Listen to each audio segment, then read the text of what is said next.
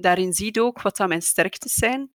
Namelijk over de dingen proberen na te denken, daar iets mee te doen. En daarin is mijn eigen zingeving is daardoor ook nog meer naar voren gekomen. Het is daardoor voor mij nog duidelijker geworden dat ik mensen graag begeleid, dat ik mensen graag coach. En dat is bijvoorbeeld ook, een, ook een, iets wat ik in het boek heb omschreven van door je te focussen op de sterktes kun je beter omgaan met de moeilijkheden.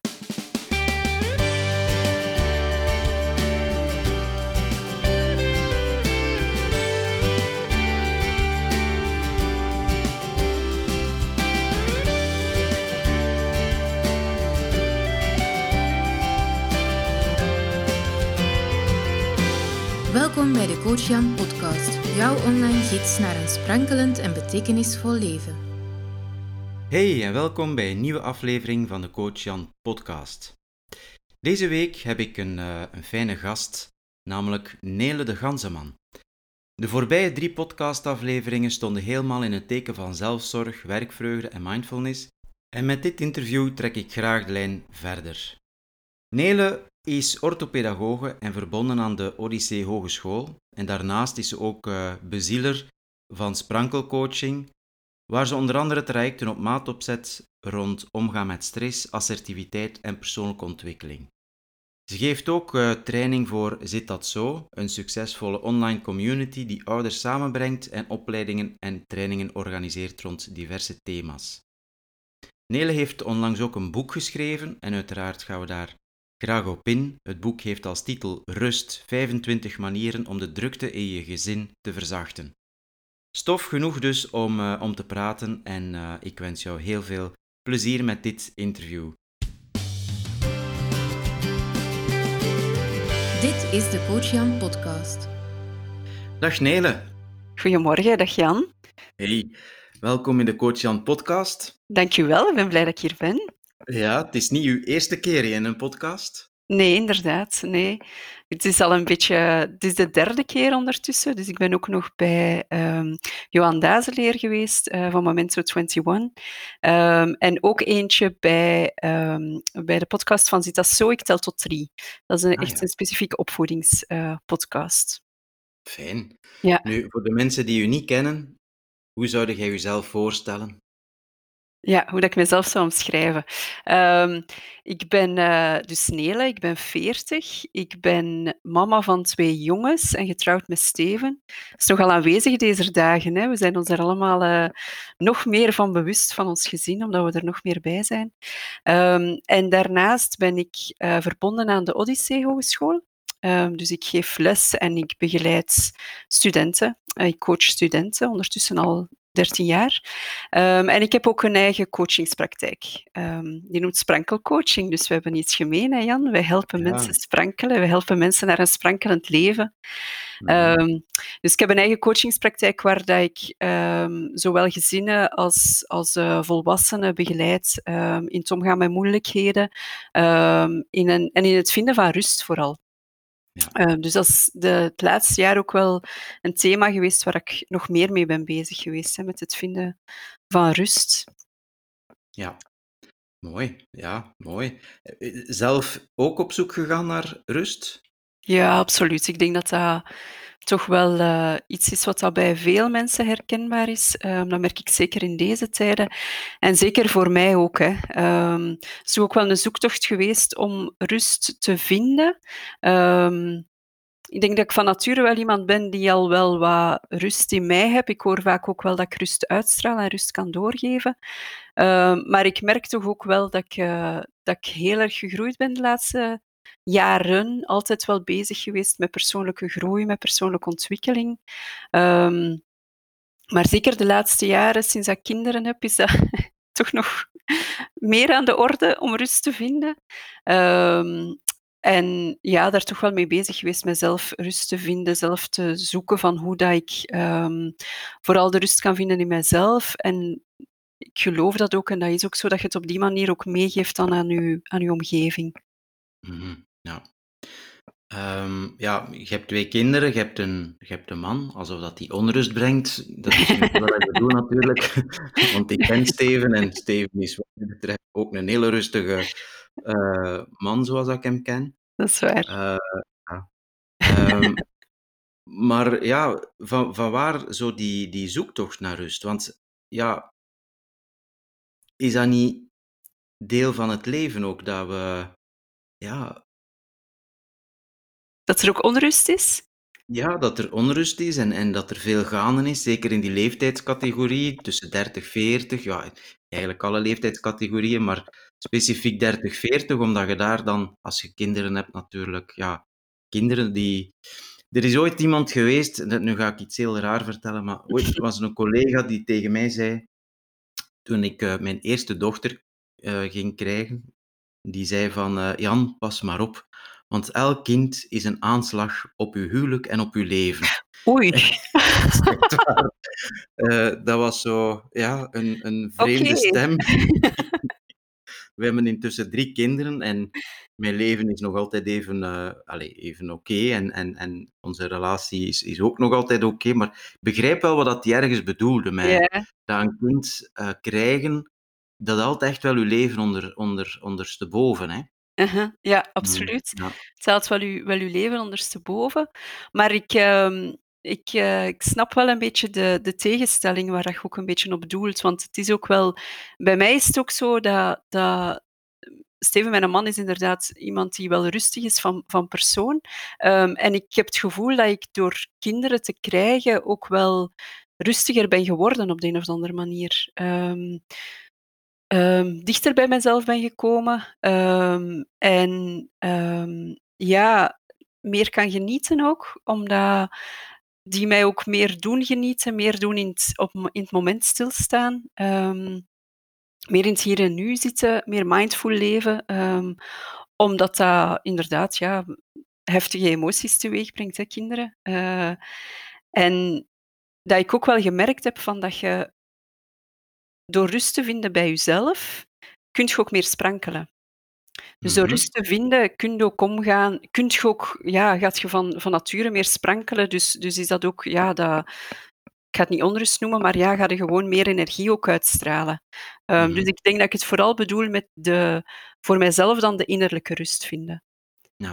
En bij kinderen ehm, is dat dan, ja, ik heb twee jongens van zeven en negen, dus die zijn niet altijd zo rustig.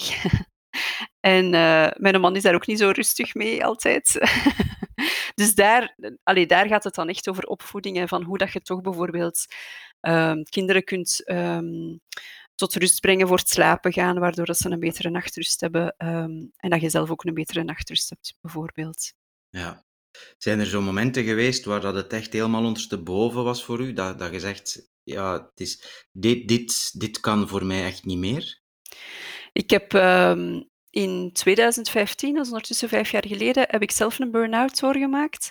Ehm, en dat was wel een moment dat voor mij echt wel ehm, heel lastig was en dat ik de innerlijke rust eh, niet vond. En dat ik dat ook niet vond in mijn gezin. En dat wat betekent dat dan? Wat, wat is dat dan? Wat, wat was dat voor u? Die burn-out en, en de rust niet kunnen vinden? Wat dat, dat voor mij betekende, was dat ik... Ik zal het gewoon concreet maken. Ik, was, ehm, ik geef dus les aan een hogeschool. Ehm, dus wij hebben eh, wel wat verlof. Niet zoveel als dat som, mensen soms denken, maar dat is wel vijf weken in de, in de grote vakantie. En voor mij betekende dat dat ik eigenlijk nadat de schooldeuren gesloten waren, eh, dat ik eigenlijk het werk niet kon loslaten. Niet kon lossen dat ik daarmee bezig bleef, hoewel dat, dat eigenlijk niet nodig is, want de school is gesloten, studenten weten dat ook. Ehm, maar ik, ik, eh, het bleef altijd op een achtergrond. Ehm, dus onrust is dan vooral door slecht te slapen, door heel veel kwaaltjes te hebben. Bij mij is dat ook migraine, waardoor dat je hoofd ja, letterlijk gewoon ook vol zit. Ehm, en ik voelde nadat die vakantie er weer op zat en nadat ik weer ehm, begon te werken, dat dat, ja, dat, dat, dat onmiddellijk, ik noem dat mijn thermometer, als ik kinderen of, of gezinnen begeleid of volwassenen begeleid, dat mijn stressthermometer direct weer in het rood stond. Ehm, dus wat ik, wat ik daar ook later uit heb geleerd, is van dat iedereen een stressthermometer heeft die dat je kunt, ehm, die dat in het groen kan staan, in het oranje kan staan of in het rood kan staan, dat ze hem echt heel hoog zit.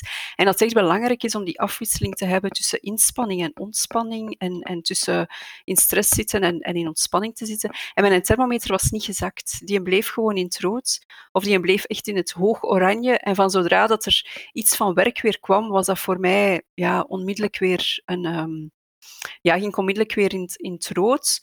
Wat uh, mensen op het werk minder merkten. Um, want ik denk dat je dat ook wel kent in de, in de cliënten dat je begeleidt en de cliënten dat ik bijvoorbeeld ook begeleid. Um, nogal een achiever, hè, graag goed willen presteren en het toch goed willen blijven doen, dus het toch niet tonen aan anderen dat het moeilijk gaat. Dus op het werk ging dat nog net wel, om zo toch nog wel iets te kunnen doen.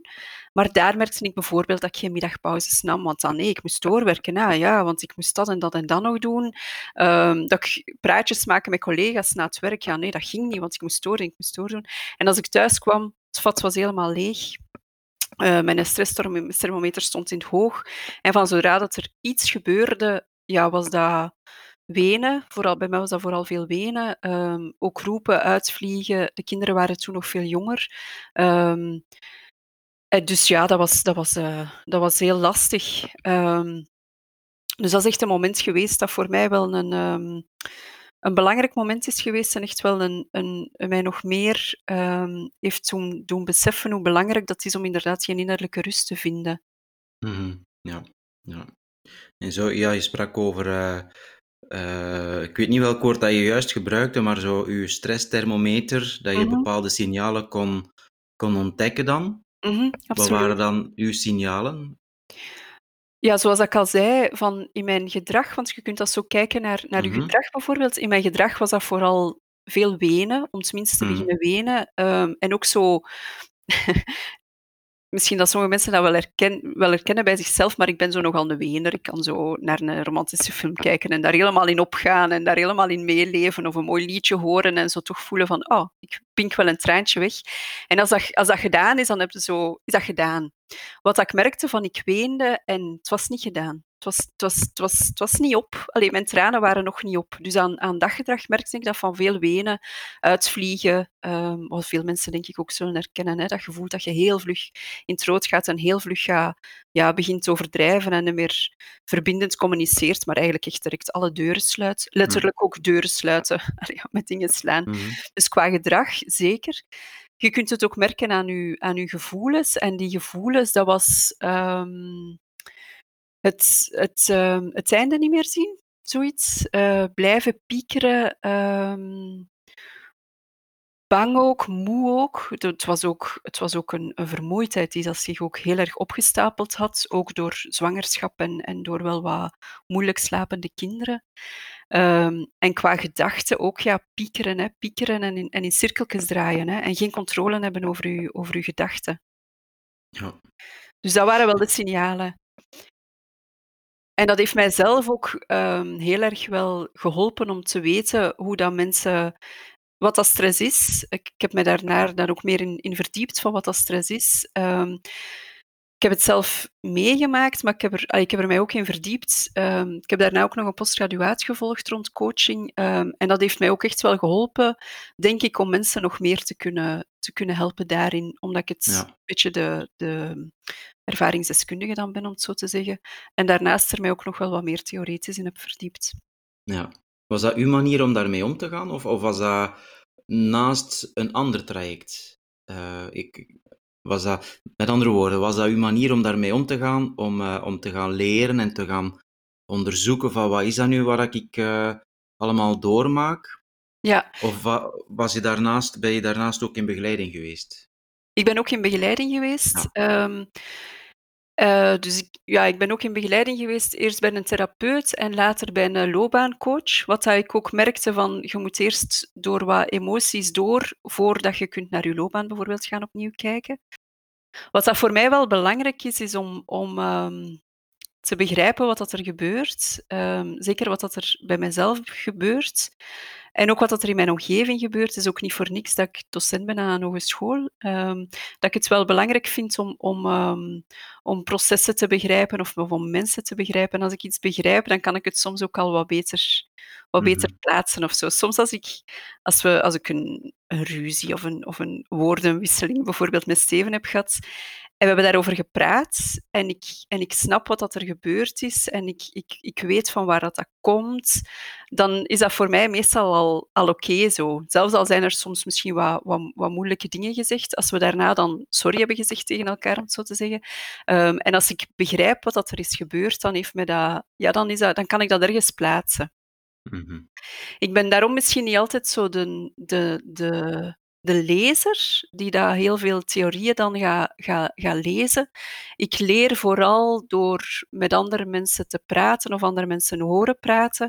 En dan doe ik daar weer mijn ding mee. Dus ik, ik, ik, ik vang wat dingen op en dan, dan verwerk ik dat op mijn manier. En dan merk ik dat ik, op, dat ik dat dan ook weer meeneem in hoe dat ik mensen coach, of hoe dat, hoe dat ik mijn kinderen begeleid. Um, dus dat is wel een beetje mijn manier van leren en mijn manier van, van uh, verwerken ook. En ik merk dat ik bijvoorbeeld ook doe in, in coachings dat ik geef, dat ik, um, dat ik daar ook wel altijd zoiets probeer, dat de, de mensen toch ook handvaten mee te geven. Uh, nu, dat is bij iedereen anders, hè, want iedereen gaat met een andere manier met, met verdriet of met moeilijkheden om. Um, maar zo de, de dingen proberen te vatten, dat is wel dat is, dat is een copingstrategie. Hè? Ja. Uh, dus dat, ja, dat is wel iets dat, dat voor mij ook wel belangrijk is. Ja. En uh, ja, we zijn nu vijf jaar verder. Ja. Uh, na die burn-out van u. Ja, ja. Hoe is het nu met u? Goed, goed. ja, ja. Ik denk wel sprankelend eigenlijk. Ik denk dat ik Mhm. ehm, mijn missie om mensen te doen, te doen sprankelen, ehm, dat ik die wel altijd meer probeer waar te maken en ook voor, voor mijzelf ook waar maak. Ehm, Ja. Ik heb... Zeg maar. Ja, ik, ik, eh, ik ben gewoon op... op, op ik, ben, ik ben eigenlijk benieuwd naar wat dat voor u sprankelen betekent. Wat dat, ja, dat, is, dat is een goede vraag, hè. Ik heb alleen maar goede vragen in de aanbieding. Uiteraard, uiteraard. Aan. Ehm, ik denk dat sprankelen betekent dat je ehm, van binnenuit sprankelt. Ehm, dus dat je eh, als het ware van binnenuit een soort contentement of zoiets hebt gevonden. Content bent met wie dat je, met wie dat je zijt. Een soort vertrouwen ook. Ehm, een soort rust ook. Rust als in ja, content te zijn met wie dat je zijt en dat van daaruit ook uit te stralen en een, een contentement dat goesting geeft. Nu ben ik heel Vlaamse woorden aan het gebruiken, maar het zijn zo die woorden die soms ons, ons gevoel het best, beste weergeven. Hè? Dus zo content zijn, waardoor dat je goesting hebt om dingen te doen um, en om dingen te, te verwezenlijken, om, om jezelf te, nog, nog meer jezelf te zijn. Um, en van daaruit ook nog meer um, anderen inspireert. Mm -hmm. Mooi, ja.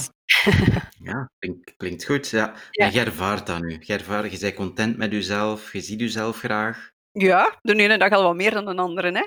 Maar Ja. uh, overal ben ik, wel, ben ik wel content met, met hoe dat leven is, um, hoe dat mijn leven is. Um, Ja. Is, is, is een van de uiterlijke kenmerken daarbij uw grijs haar? ja, misschien wel. ja, omdat, dus ik ben 40 en ik ben eigenlijk al, ik denk dat ik al sinds mijn 20 zeker mijn haar kleur. En dat dat zeker al vanaf mijn 25 of, zo, of zoiets echt al broodnodig was uh, om dat haar te kleuren. Broodnodig mijn... in, in welke zin? Dat grijs was dan... gewoon. Dat echt dus al om... grijs was. En waarom is het dan broodnodig om het te kleuren? Omdat ik een vrouw ben en omdat, omdat je er graag goed wilt. En omdat ik... Uh, alleen een man zal er ook wel goed willen uitzien, maar zwart ik even in de clichés. Um, en omdat ik dacht dat dat, dat, dat daar niet bij hoort, hè, bij die leeftijd. Um, Oké, ja. Uh, en dat heeft, daar, uh, dat heeft daar zeker toe bijgedragen. Ik denk dat dat ondertussen al twee zomers geleden is. Um, dat ik op een bepaald moment beslist heb van het is, uh, het, ik ga dan niet meer verven gewoon mijn haar. Ehm, mijn, sorry als er nu mensen afhaken, maar ik ga het even hebben over een kapper en zo. Uh, maar mijn kapster zei ook van, waarom verfde jij dat? En, en dat, dat past eigenlijk wel bij u, om, om uw haar gewoon zo te laten.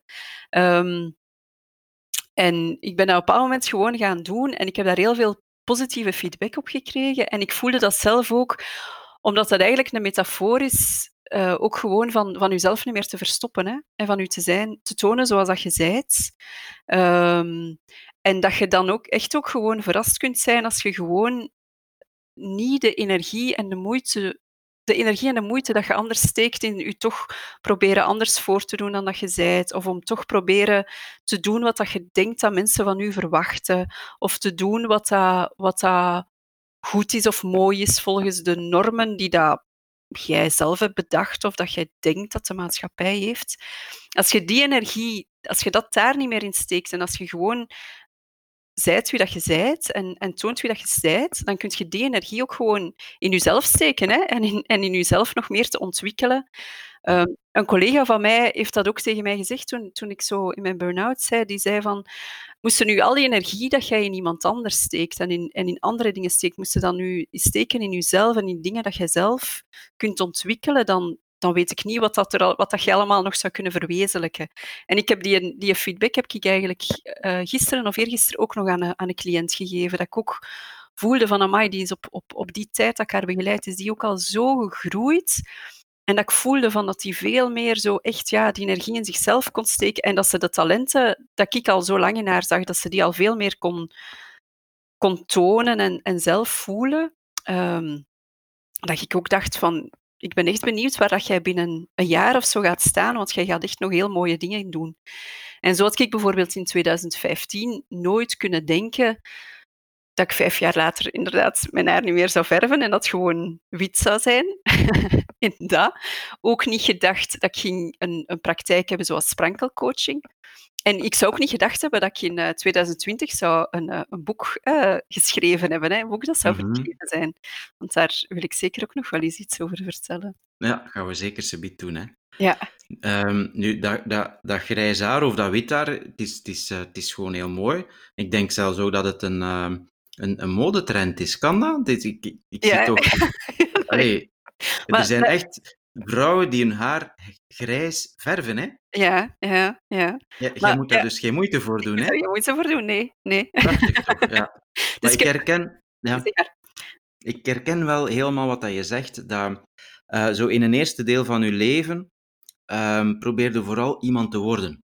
Mm -hmm. Dus zo, laat ons nu zeggen, van, van 0 tot, tot 40 jaar, laat ons nu zeggen, probeerde iemand te worden. Hè? Mm -hmm. En vanaf 40 jaar, in het tweede deel van uw leven, probeerde vooral uzelf te zijn. Ja, ja. En dat is voor mij zo ook wat dat je benoemt met minder moeite doen. Ja. Want je zei wie dat je zijt, je hoeft daar eigenlijk helemaal niks voor te doen. Voilà. Terwijl dat ik zoveel mensen toch, en, en ik mezelf uh, daarin begrepen, heb ik ook heel veel de tijd van mijn leven en nog altijd soms probeer ik vooral um, moeite te doen, inderdaad, om te voldoen aan wat ik dan denk. Dat is niet dat dat zo bewust gebeurt, hè, maar dat, dat, dat je probeert te voldoen aan wat dat er op dat moment nodig is. Mm -hmm. Ja, ja, inderdaad. En meer en meer, inderdaad, ook merk ik dat de mooiste dingen in mijn leven gebeuren op het moment dat ik daar helemaal niks voor doe. Voilà, voilà. En ik denk dat dat de momenten zijn dat je sprankelt. Mm. Op het moment dat je er eigenlijk, dat het eigenlijk vanzelf gaat, uh, is misschien een groot woord, maar dat inderdaad, ja, dat je natuurlijk bent en dat je bent wie dat je, ja, wie dat je bent gewoon. Dit is de Coach Jan podcast.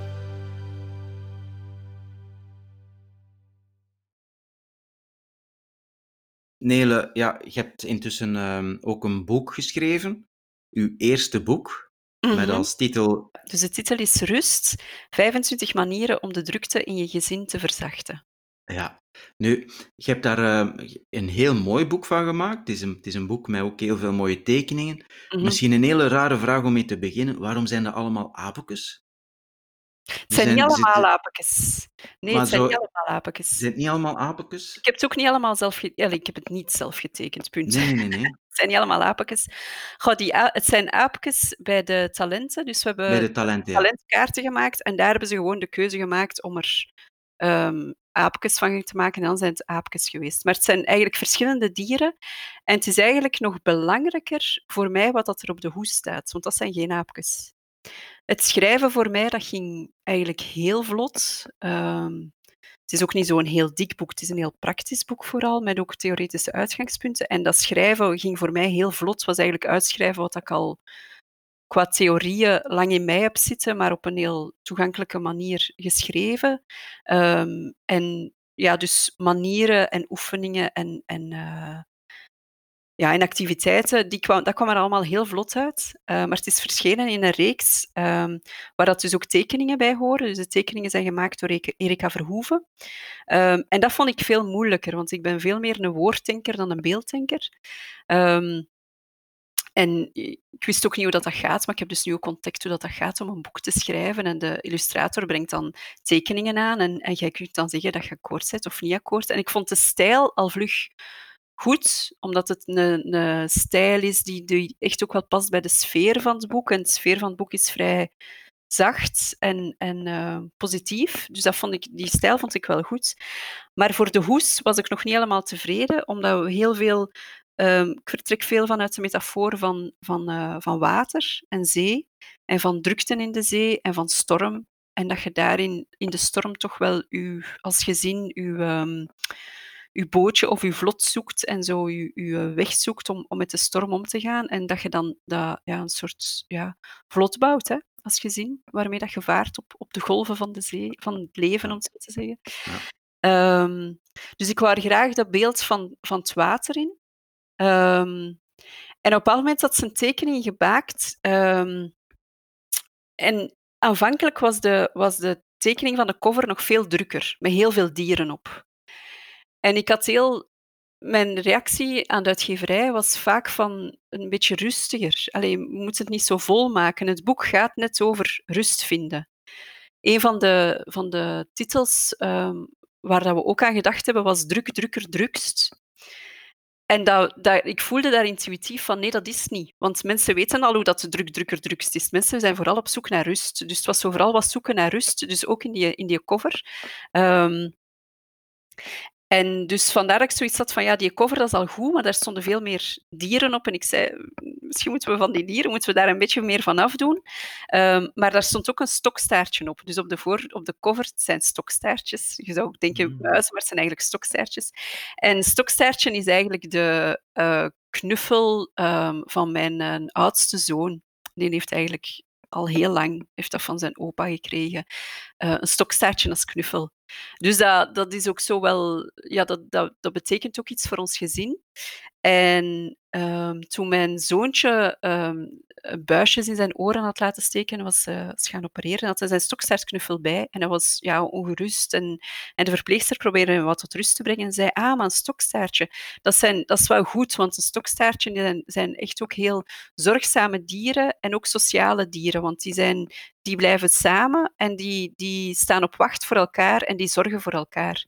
Dus dat beeld van die, van die, van dat, van die stokstaartjes en van zo het zorgen voor elkaar, um, dat, allee, dat was voor mij ook wel belangrijk. Dus dat zijn dingen dat je allemaal niet weet als je dat boek koopt, maar ja. dat zit er allemaal achter. En zo is het ja. boek eigenlijk wel dat er, dat er heel veel van, van mijzelf als persoon of van ons als gezin ook in zit. Um, maar dan verpakt in een mooi boek. Hè. Ja. Als ik het mag dat zeggen, want ik heb de tekeningen niet gemaakt. Dus, uh. Ja, nee, nee, maar je mocht dat wel zeggen. Zelfs al heb je de tekeningen ook zelf, ja, dat is waar, dat is waar. zelf gemaakt. dat is waar. Wat is zo een, um, een tip die jullie elke dag met jullie gezin zelf toepassen? Um, wat ik eigenlijk al, al heel lang met mijn kinderen doe, is um, voor het slapen gaan zo een, een gesprekje hebben met mijn kinderen. En zo'n gesprekje van, um, en dat is dan in bed, hè, zo, dat ze echt zo wat quality time hebben, met, dat, allee, dat ik met elk van hen dan wel wat quality time heb. En zo wat babbel over van, um, wat vond je leuk vandaag en wat vond je minder leuk vandaag? En dan vooral de focus leggen op wat dat hij leuk vond. Uh, soms zeggen ze, vinden ze niks leuk. En dan zeg ik, ah, dan moet je nu nog meer leuke dingen vinden. Zo, om zo toch de, de, ja, voor het slapen gaan um, een beetje aan, die, aan de positieve momenten vast te houden. Dat is eigenlijk mijn rustig gemoed en een, en een positief gemoed gaan slapen. Het zijn dingen dat ik zelf ook probeer te doen. Hè. Steven en ik mediteren ook elke avond. We proberen dat elke avond te doen. En ja, de laatste tijd gaat dat echt wel weer goed om elke avond te mediteren. Dus dat is zo zoeken ook naar hoe dat je met die kinderen toch ook elke avond wat kunt mediteren veel, er staan ook meditaties in, in het boek, uh, op kindermaat dan. Hè.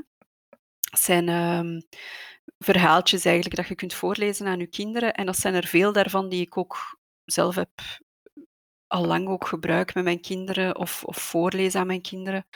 Um, ook als ik, um, als ik groepjes begeleid, ik begeleid ook uh, assertiviteitstrainingen of nou een vies woord, maar het gaat eigenlijk over weerbaarheid en over, over uh, zelfvertrouwen. Um, daar gebruik ik ook die technieken van, van um, een verhaal voorlezen of een meditatie voor te lezen.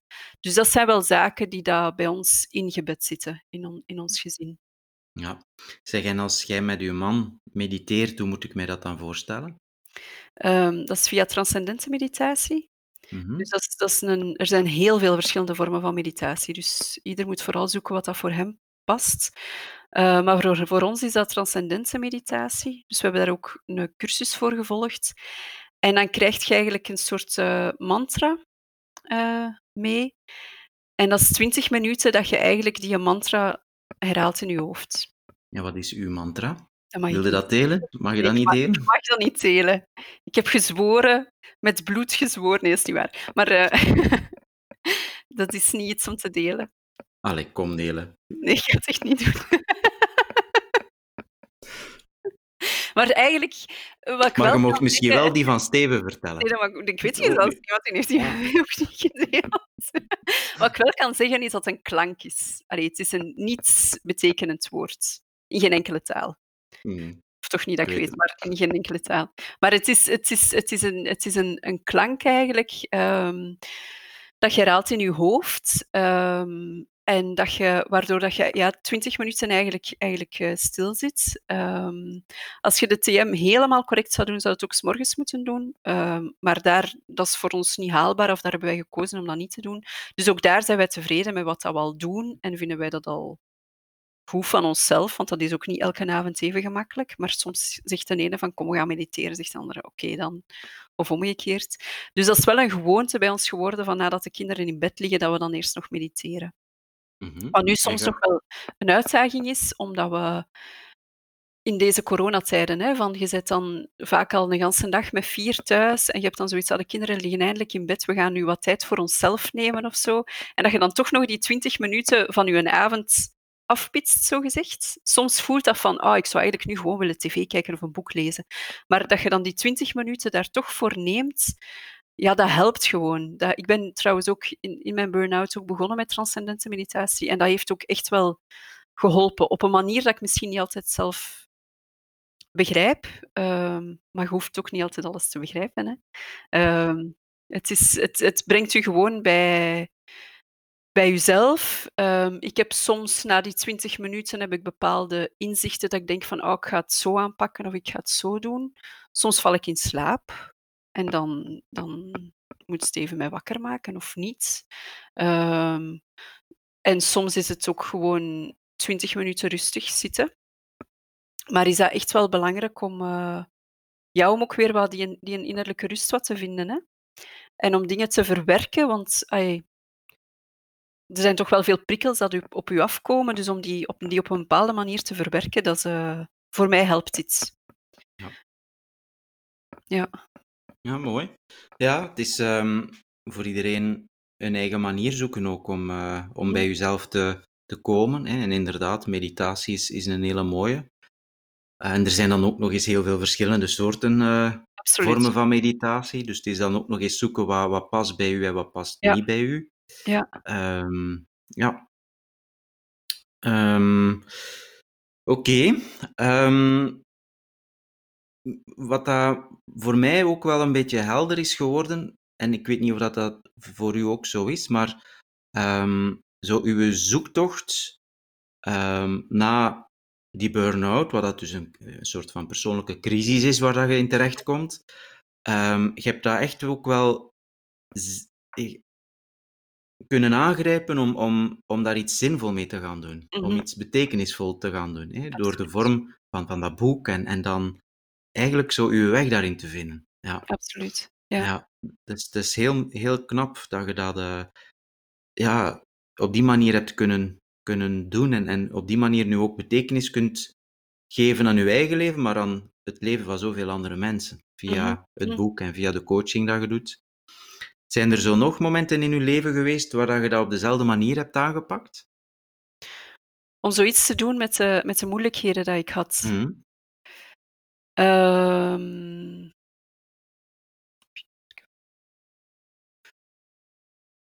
ik denk dat dat wel sowieso wel in mij zit om, om ehm, altijd wel te, te leren uit iets en altijd wel ehm, daaruit, daaruit ehm, te groeien. Bijvoorbeeld op het werk, als er iets, als er iets, ehm, als er iets moeilijk gaat of zoiets.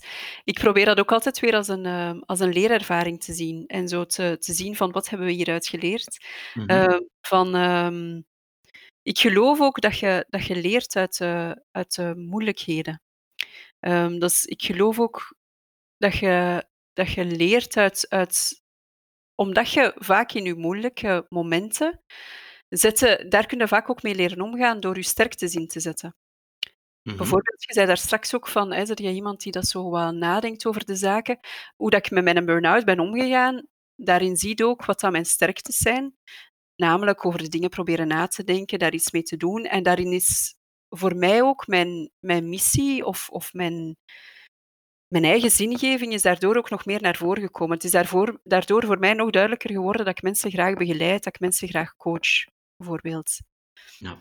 Ehm, en dat is bijvoorbeeld ook, een, ook een, iets wat ik in het boek heb omschreven van ehm, door je te focussen op de sterktes kun je beter omgaan met de moeilijkheden. Mhm. Dus door je, je leert ook wat dat, u, wat dat uw sterktes zijn. En mensen weten, zien dat soms ook al heel vroeg bij kinderen, wat dat, wat dat hun sterktes zijn. Ehm, en je leert dat ook steeds beter kennen van je eigen. En dat je die dan ook, ook kunt omzetten. ehm, en je kunt ook gebruiken om een moeilijkheid tot een, tot een, een leermoment te maken. Hè. Eh, Ja. Proberen om te leren, noemt dat dan Ja. in, eh, in kindertaal. Of de growth mindset, hè, de groeigerichte kijk. Hè, van dat je eigenlijk... Er bestaat geen faalervaring, alleen een leerervaring, om het zo te Ja. zeggen. Van Carol Dweck of zo. Dweck, ja, zoiets. Ja. Ja, ja. Mooi. Zeg, eh, ja, we komen dan uit bij die talentenkaarten, hè, die, eh, die je ook in het boekje eh, hebt gemaakt. Als je zo kijkt naar uw kinderen, wat zijn dan zo hun talenten? Ehm, heel verschillend. en toch zijn ze ook weer gelijkaardig. Ik heb dan nu, doordat ik nu nog meer thuis ben door de corona, heb ik dan nu nog meer gemerkt. De jongste is zeven, maar die is eigenlijk al heel goed in, in bijvoorbeeld, ehm, toen dat, die is al heel goed in dingen te structureren en dingen te plannen. Ik vind dat echt knap.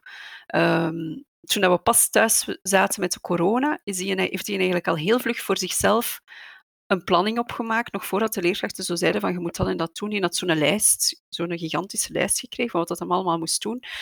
Wat dat hij dan al had gemaakt voor zijn eigen, eh, was op maandag doe ik dan dat, op dinsdag doe ik dat, op woensdag doe ik dat. Dus ik, vind dat, ik vond dat ongelooflijk knap, hoe dat hij eh, zo zelf al structuur kan aanbrengen. En in die zin lijkt hij op dat vlak ook een beetje op mij, eh, maar zeker ook op Steven. Van, ehm, ook als ik het begrijp, als ik overzicht erover heb, dan, dan, dan kan ik ermee omgaan.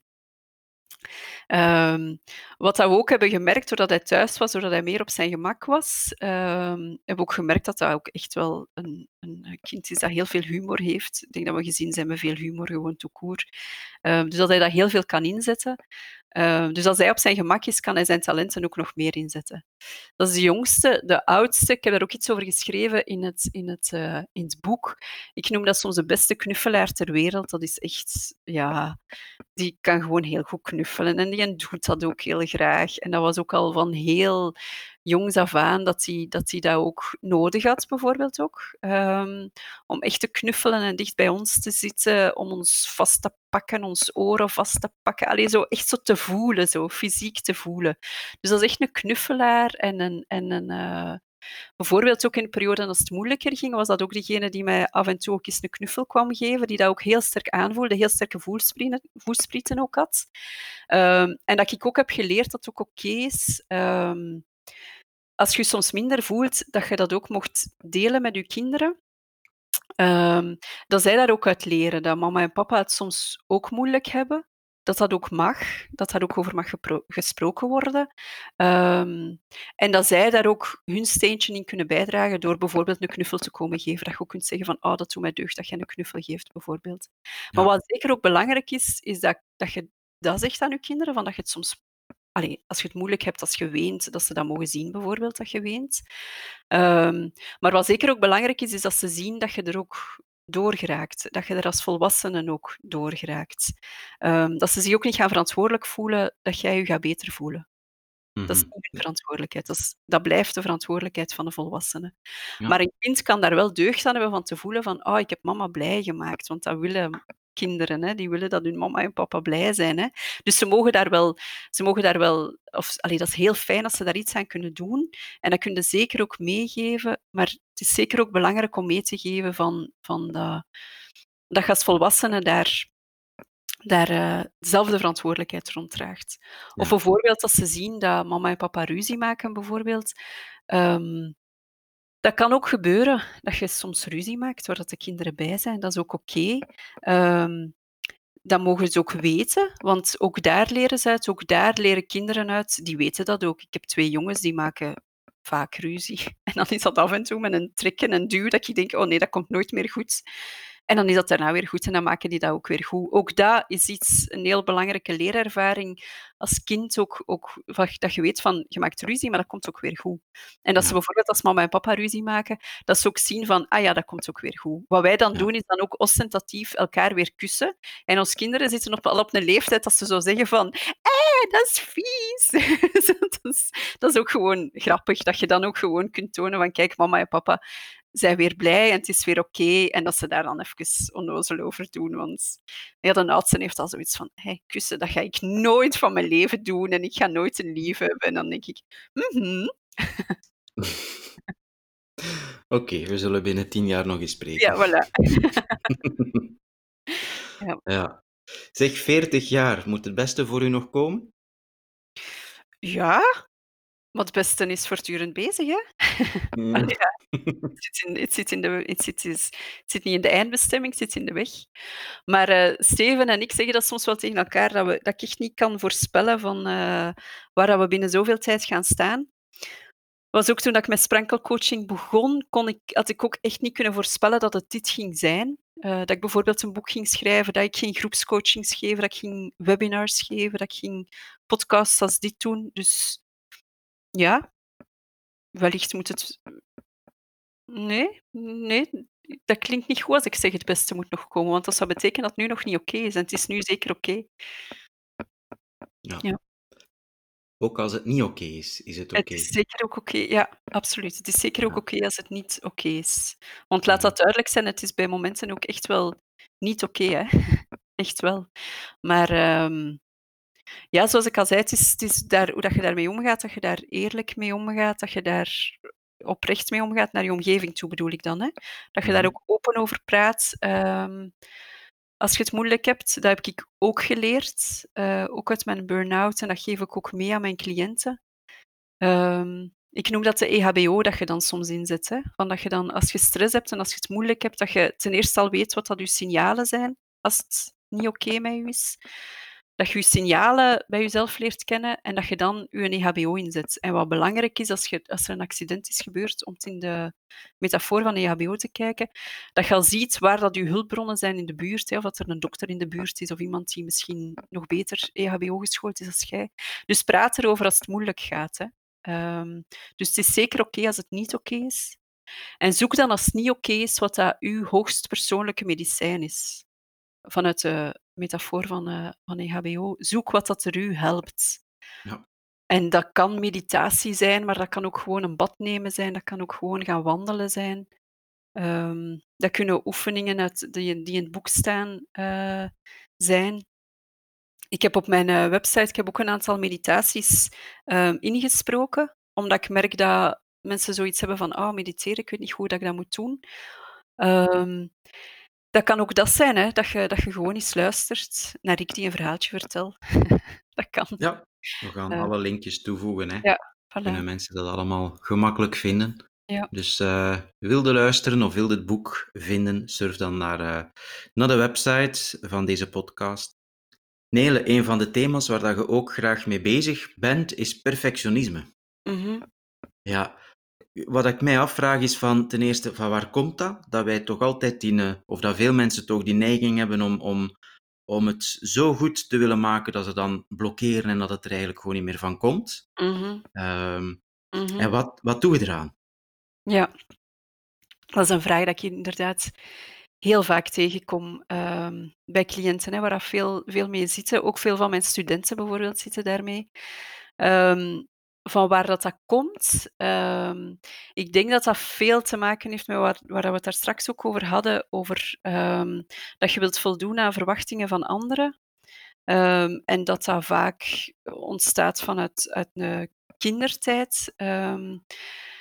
waar dat je, zoals ik daar straks ook zei, van je wilt eigenlijk dat je mama en papa blij zijn. Dus je wilt je mama en papa blij maken. Dus hoe, hoe denk je dat je dat kunt doen? Door heel erg je best te doen, bijvoorbeeld. Dus vandaar ontstaat er zeker vaak perfectionisme. Um, ook al is er een stuk van, van aangeboren, zit dat in de ene persoon wat meer dan, dan de andere. Als ik naar mijn kinderen kijk, zit dat bij de ene veel meer dan in de andere. Dus hij is er sowieso veel vatbaarder voor.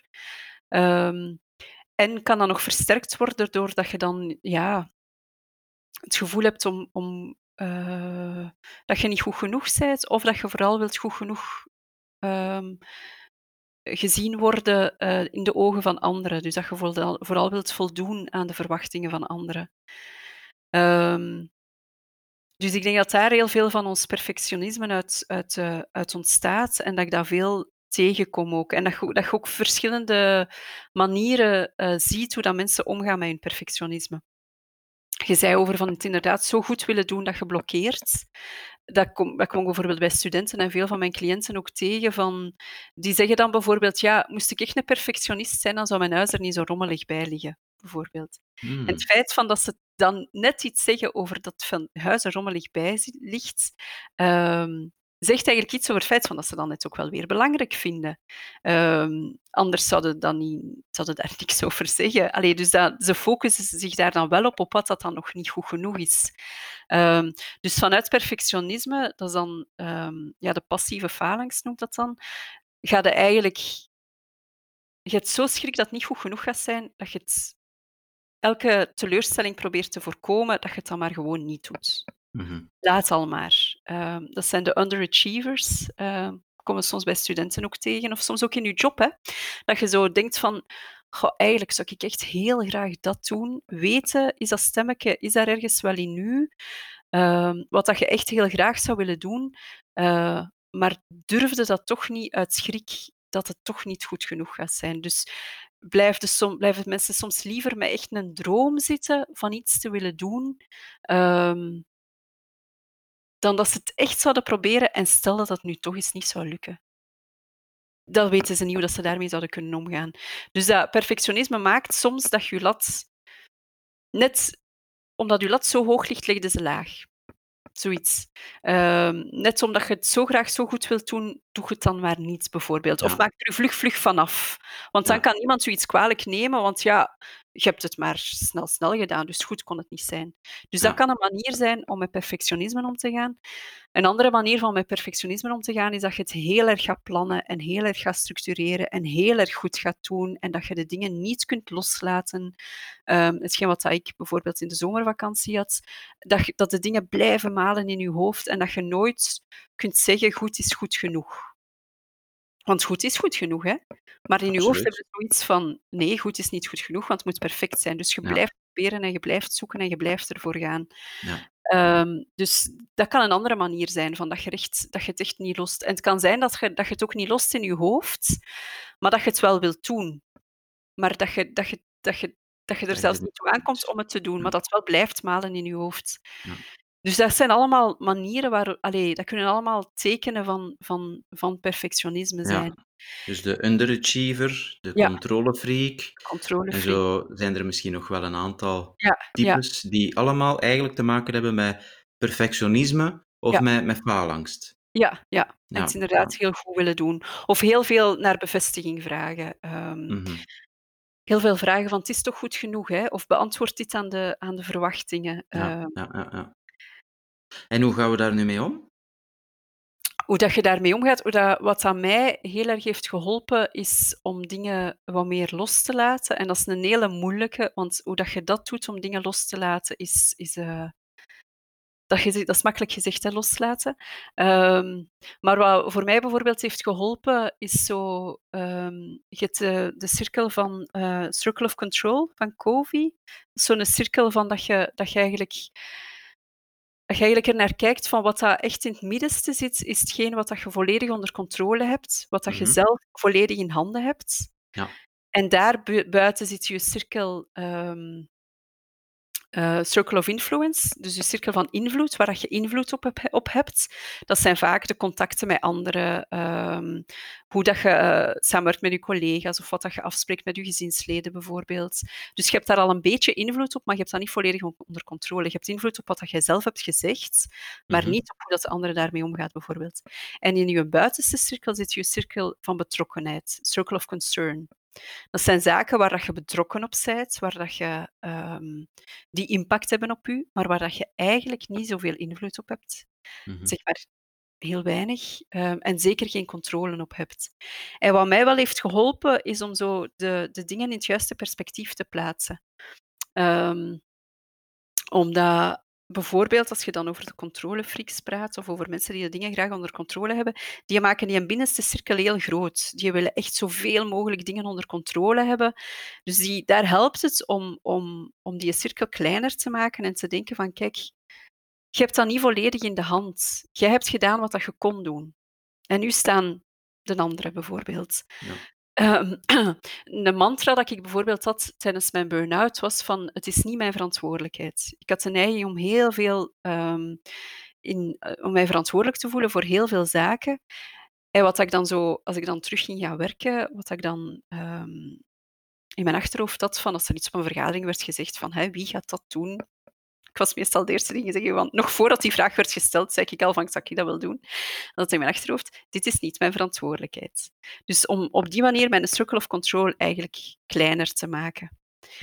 Ehm, wat dat je soms ook tegenkomt, is dat mensen het gevoel hebben dat, ze, dat er niks meer in een circle of control zit. Als je dat gevoel hebt, dat is meestal een teken van serieuze stress en neiging naar burn-out.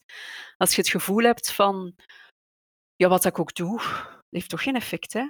Of wat dat je ouders soms hoort zeggen, of in een partnerrelatie soms hoort zeggen, maar er wordt hier toch niet naar mij geluisterd. Dat is als je het gevoel hebt van, ja, er zit niks meer in mijn circle of control.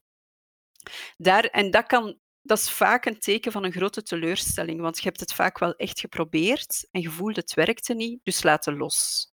Dus, daar, dus dat heeft vaak ook voor een stuk ook te maken met perfectionisme of met dingen goed willen doen of een grote betrokkenheid. Dus daar is, ga ik soms met cliënten meer zoeken naar wat ligt er wel in uw controle? Wat heb jij wel in, uw, in, in handen? Um, ik heb deze periode ook veel webinars gegeven en veel groepscoachings gegeven op digitale manier. En daar was die circle of control vaak een hele belangrijke om te kijken van wat heb je wel nog in de hand. Want zeker in deze coronatijden, dat overvalt en overkomt ons allemaal. Um, er was een periode dat je, dat je bij wijze van spreken niks niet meer mocht, ja, dan is het kijken naar wat mag ik nog wel, want je kunt nog wel heel veel hè, in je kot doen. En je kunt nog wel heel veel doen om er toch een fijne periode van te maken. Dus dan is het echt kijken naar, als ik het gevoel heb dat er heel veel op mij afkomt, wat, wat ligt er wel in mijn controle? Ja. Dus die circle of control is zoiets wat ik in mijn opleiding heb meegekregen en wat ik merk dat bij mij echt is blijven hangen, dat ik heel veel doorgeef aan cliënten. Ja, mooi. Wat dat mij ook heeft geholpen, um, is, um, en, dan, en dat komt dan wat meer uit, uit um, ik denk zelfs over uit informatica en zo. ik weet daar een beetje van, omdat mijn, mijn man IT-manager is. En dat gaat dan over, over agile. Ehm, en als je een project bijvoorbeeld agile aanpakt, dan ga je ehm, niet op voorhand alles goed proberen te plannen. Niet op voorhand al een doel stellen, van daar wil ik komen. Het kan wel belangrijk zijn om een doel te stellen, maar je stelt dat niet binnen een jaar of zo. Je stelt je altijd korte doeletjes. Ehm, ze noemen dat dan een sprint dat je gaat. Dus je gaat dan eigenlijk altijd naar dat ding toewerken. Um, en je probeert eigenlijk je probeert iets uit en je ziet wat dat geeft. En je vertrouwt erop dat wat dat je doet, dat je daaruit gaat leren. Dus dat dat ook weer een, een leermoment is. Hè? Ehm, dat dat ook weer een groeimoment is. Als ik kijk naar hoe, dat ik, hoe dat ik begonnen ben met, met sprankelcoaching, dacht ik van, van het gaat... Wat ik kende als een coach of als een therapeut, was iemand die dat een, een locatie huurde voor vier uur en die dat dan vier cliënten kreeg op die vier uur. Dus ik had dat ook al helemaal in mijn hoofd. Dat ging vrijdag namiddag zijn. Vier uur en dan ging ik cliënten zien. Ja, dat is dus niet geworden. Hè? Want ten eerste, mensen kunnen niet altijd op vrijdagnamiddag. Um, en ten tweede, er zijn gewoon andere zaken op mijn pad gekomen. Door het feit dat ik dat ook heb, heb um, voor een stuk losgelaten. Door het feit dat ik ook meer groepscoachings ben beginnen te geven. Dat ik bijvoorbeeld ook opleidingen geef. Um, in mijn eigen hogeschool binnen Odyssee, maar ook in, in andere uh, bedrijven of organisaties of teams, ben ik ook beginnen merken van, oh, ik, doe ik werk ook graag in, in groepen bijvoorbeeld. Ik coach ook graag een groep, niet alleen één op één. Ben ik dat gaan doen. Um, ik ben ook kinderen gaan begeleiden. Dat ik merkte van, ah ja, ik ben pedagoog, dus ik voel ook wel dat ik echt nog wel die affiniteit heb met die kinderen en met die gezinnen. En ik ben ook op mijn thema van rust gekomen, bijvoorbeeld. Sprankelcoaching, dat wist ik van in het begin. Dat was een term die ook in, in, um, tijdens mijn burn-out naar boven is gekomen. Dat ik voelde van, dit is echt waar ik naar verlang, naar dat sprankelen. Ik had toen ook een sprankelboek gemaakt voor mezelf, met foto's voor mezelf van momenten dat ik, waar ik, naar, dat ik wel al gesprankeld had, dat ik me wel goed voelde, waar ik naar kon kijken op momenten dat ik het moeilijker had. Dus sprankelcoaching, dat wist ik, dat ging de naam zijn. En dat voelt ook nog altijd heel juist en heel correct. Maar hoe dat gelopen is en dat er zo'n boek uitgekomen is en dat er webinars bijvoorbeeld uit zijn gekomen, dat had ik nooit kunnen voorspellen. Want ik zou dat ook nooit gedaan hebben. Dus vroeger had ik dat gezegd, nee, want zo achter het scherm tegen niemand praten. Nee, nee, dat zou ik nooit doen. En nu heb ik bijvoorbeeld um, uh, Afgelopen week heb ik ook een webinar gegeven vanuit de Gezinsbond bijvoorbeeld. Daar waren heel veel, heel veel mensen hebben zich geregistreerd. Dan spreek ik echt over bijna 2000 mensen. Dus dan voel ik wel van, amai, blijkbaar heb ik in mijn zoeken wel ergens een thema gevonden dat, dat mensen wel raakt of zo. Dat mensen wel op zoek zijn naar rust. Uh, en dat had ik nooit kunnen voorspellen. Had ik gezegd van nee, mijn, thema, mijn ik doe sprankelcoaching en dat is vier uur in de week dat ik mensen individueel coach, want dat is hoe dat ik het zie. Had ik daaraan vastgehouden vanuit mijn perfectionisme en had ik niet vertrouwd op feedback dat ik van anderen kreeg en dingen die dat ik zelf maakte, dan zou ik niet komen zijn waar ik nu sta. Ja, en, Ja. Het is een heel proces, hè? Het is een heel proces en voor ja. alle duidelijkheid, het is, ah, ik blijf groeien, hè, want nu komt dan ook weer de perfectionist in mij naar boven. Nu gaan de mensen denken dat ik van mezelf vind dat ik het zo fantastisch doe. Ah, is dat dan niet zo? ja, dat ik, dat van mezelf denk dat ik het fantastisch vind. Ja, dan, dan komt er weer zo'n stemmetje. Je ziet, ik heb ook nog zo'n stemmetje, hè, van uh, wat gaan de mensen denken. Ja. Maar het gaat erom van gewoon, zoals ik daar straks zei, content te zijn met wat, dat er, met wat dat er is en te vertrouwen. Dat, ik, dat is een boodschap dat ik ook heel erg in het boek heb proberen mee te geven. Van vertrouw op jezelf, vertrouw op, u, op de relaties, op je, op partner. Zelfs ook al als je bijvoorbeeld in een echtscheiding zit of als je gescheiden bent van je partner of niet meer samen bent met je partner, vertrouw wel op wat dat je misschien wel samen kunt als ouders. Vertrouw ook op je kinderen. Um, ik denk dat dat vertrouwen echt heel belangrijk is. En dat vertrouwen, dat groeit elke dag. Um, en dat komt er vooral door, door, ja, door, door bij jezelf te blijven, hè, dicht bij jezelf te blijven en jezelf te ontdekken in wie dat je bent. En ook dat is een proces. En ook dat gaat je elke ja. dag. Ja. Wat zou jij de luisteraars nog willen meegeven? Um, durf te vertrouwen op jezelf. Durf te geloven dat je heel veel sprankels in u draagt. Durf te geloven dat je, dat je ook kunt sprankelend leven. Ehm, durf daarin los te laten. Durf daarin hulp te vragen aan anderen. Ehm, ja, durf te vertrouwen in jezelf en in, en in het leven. Oké, mooi. Ja. Ja. Dank u wel voor dit boeiend gesprek, Nele. Dit was Ja, de Coach Jan podcast. Reageren op deze aflevering kan via www.coachjan.be slash podcast. Vond je dit een goede aflevering? Dan stellen we jouw waardering en beoordeling in iTunes op prijs. Dit zorgt er mee voor dat ook andere mensen deze podcast vinden. Bedankt voor het luisteren en vergeet niet, maak er een sprankelende en betekenisvolle dag van.